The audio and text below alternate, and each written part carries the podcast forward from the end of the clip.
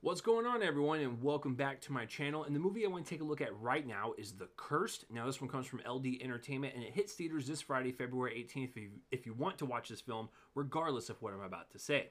So, what is this movie about? In rural 19th century France, a mysterious and possibly supernatural menace threatens a small village. John McBride, a pathologist, comes to town to investigate the danger and exercise some of his own demons in the process. So that is what your movie is about. And you know, going into it for me personally, never saw a trailer for it, but I love small independent films, especially horror films, because I don't know anything about the mystery or the threat, and I just want to watch it for the experience. You know, make my blood pressure rise. I want to be terrified. I want to be spooked out, and I want something to uh, remember by. So that way, by the end of the year, when I'm making my top 10 list, it's like, oh yeah, I remember that little horror film that I saw in February. So that's what I was hoping uh, going into this. And so I watched it, and I kind of like it. Um, you know, director and writer Sean Ellis here.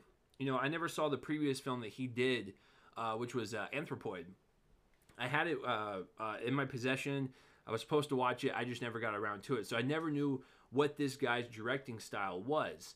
And after watching this, I want to go watch Anthropoid now. Uh, I really like the atmosphere that Sean creates, the the element of suspense and just terror and unnerving sense of just doom around this entire film. It's just it, it permeates throughout the entire story, um, and so you you definitely feel it while watching this, whether it be a flashback or a nightmare sequence or stuff happening in real time. There's always a sense of terror in every single scene. And it, it's moody, it's atmospheric, and it really just kind of puts you in the front seat while watching this thing, and you you do you do feel it.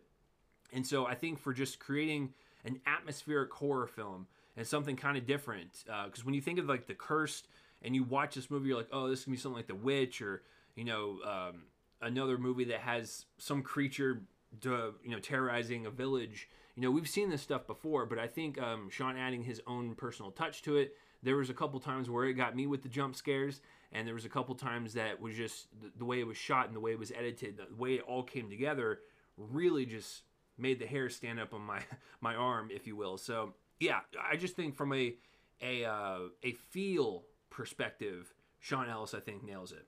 As far as the story goes, I thought it was okay. Um, the actual demon and the monster that they are facing I thought keeping it hidden for the majority of the film, uh, you know, it's a little less than two hours.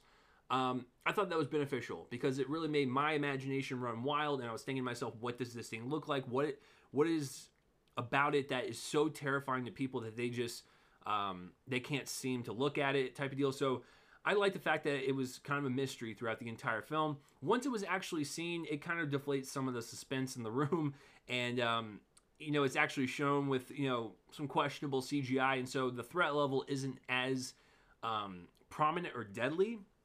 But leading up to that, I really like the kind of mystery surrounding, like, what does this creature look like? Is it even real? Is it in people's heads? You know, is this a, an allegory for um, a, a thing that permeates through many generations of, of families? Um, you know, that people just can't explain, but it's always coming back no no matter uh, what generation it's in. Um, yeah, I, I, thought the the actual demon had its pros and its cons. Its con mainly just being the CGI was a little questionable, but other than that, I thought um, the actual uh, threat level of the the um, villain was really uh, really cool. Um, as, you know, as far as the actual like story, like character wise, um, once again, they're fine. Uh, like I said, I think this is more of just an experience type of horror film not really one that you go for these deep and rich characters.